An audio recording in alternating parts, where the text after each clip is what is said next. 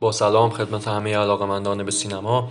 من دانیال هاشمی پور با اولین نقدکست پاییزی در خدمت شما عزیزان هستم. در این نوبت از نقدکست در مورد یکی از فیلم های مهم اولیور استون صحبت می‌کنیم. احتمالا یکی از مهمترین فیلم هاش در واقع.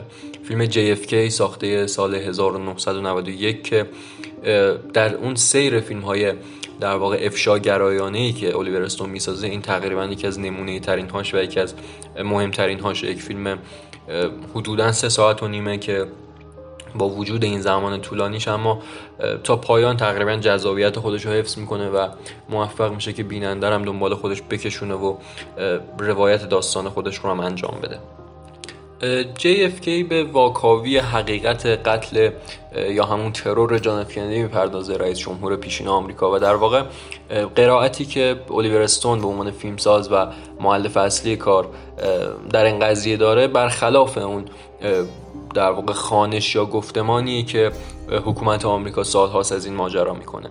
و خب از این منظر جیفکی خیلی فیلم جسورانه ای به حساب میاد. یعنی وقتی حرف اصلی الیور استون توی این فیلم رو در نظر بگیریم که در واقع این بحث رو پیش می‌کشه که اساسا جنگ مهمترین تجارت آمریکاست و کاملا این رو بیان می‌کنه که اگر جان اف کندی زنده میموند خب قصد داشت که اون زمان آمریکا درگیر جنگ ویتنام بود و جان اف کندی قصد داشت که به این جنگ پایان بده و نیروهای نظامی از ویتنام خارج کنه و اون موقع اسلحه ها چجوری باید فروخته می‌شد؟ یعنی مسئله اساسی اینه که خب آمریکا پول بسیار زیادی از فروش اسلحه در این جنگ داشت به دست می آورد و نمی‌تونست که این کار رو تموم بکنه. یعنی به نفع خیلی ها نبود که اساسا جنگ تموم بشه. و در واقع این جور صحبت هایی که خب برخلاف اون قرائت رسمیه شاید باعث میشه که JFK یکی از مهمترین و حتی افشاگرانه ترین فیلم های تاریخ سینما هم بشه.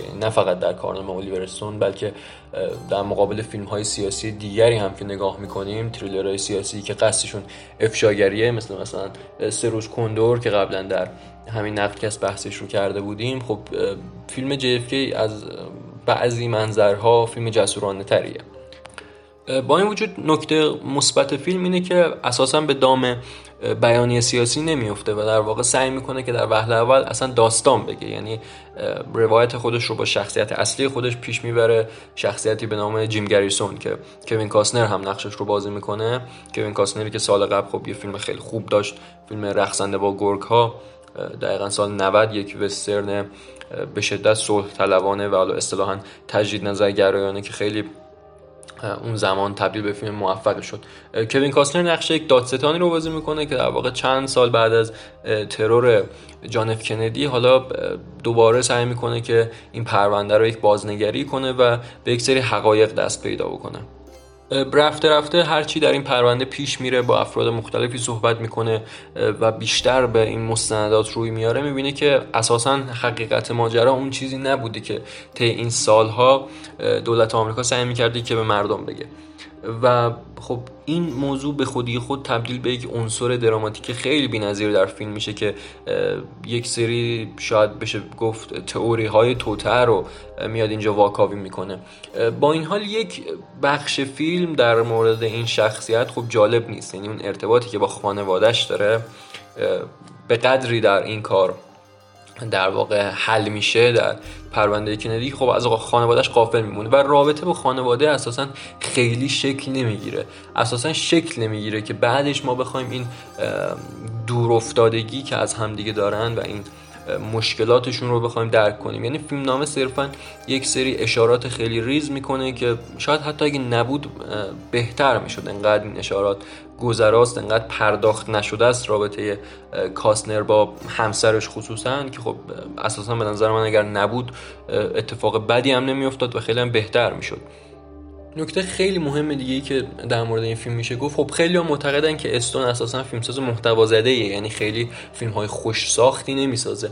اونطور مثلا در مورد همه فیلم JFK ما اگه دقت بکنیم می‌بینیم که چقدر اتفاقا تدوین حتی نوگرایانه ای داره. یعنی تدوین به شدت در خدمت فیلم اون فلش هایی که خصوصا در اون دادگاه پایانی و اون سخرانی طولانی کاسنر که جمعبندی تمام چیزهایی که کشف کرده خب اونجا اساسا با تدوین داره پیش میره و تدوینش خیلی تدوین پیشرویه همونطوری که مثلا در فیلم نچرال بورن کیلر بعدا می‌بینیم که در فیلم قاتل نیبل فتره در واقع خب اونجا چقدر از لحاظ بصری اتفاقا اون هم فیلم نوعیه چقدر در هالیوود تبدیل به تجربه جدید میشه.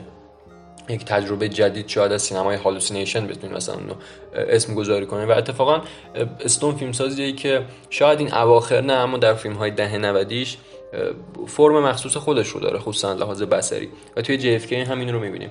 به طور کلی جی اف به نظر من امروز با وجود زمان طولانی با هنوز هم فیلم بسیار جذابیه و با چشم پوشی از اشکالاتی که داره اشکالات کمی هم نیست گاهن دیدنش می‌تونه لذت بخش باشه.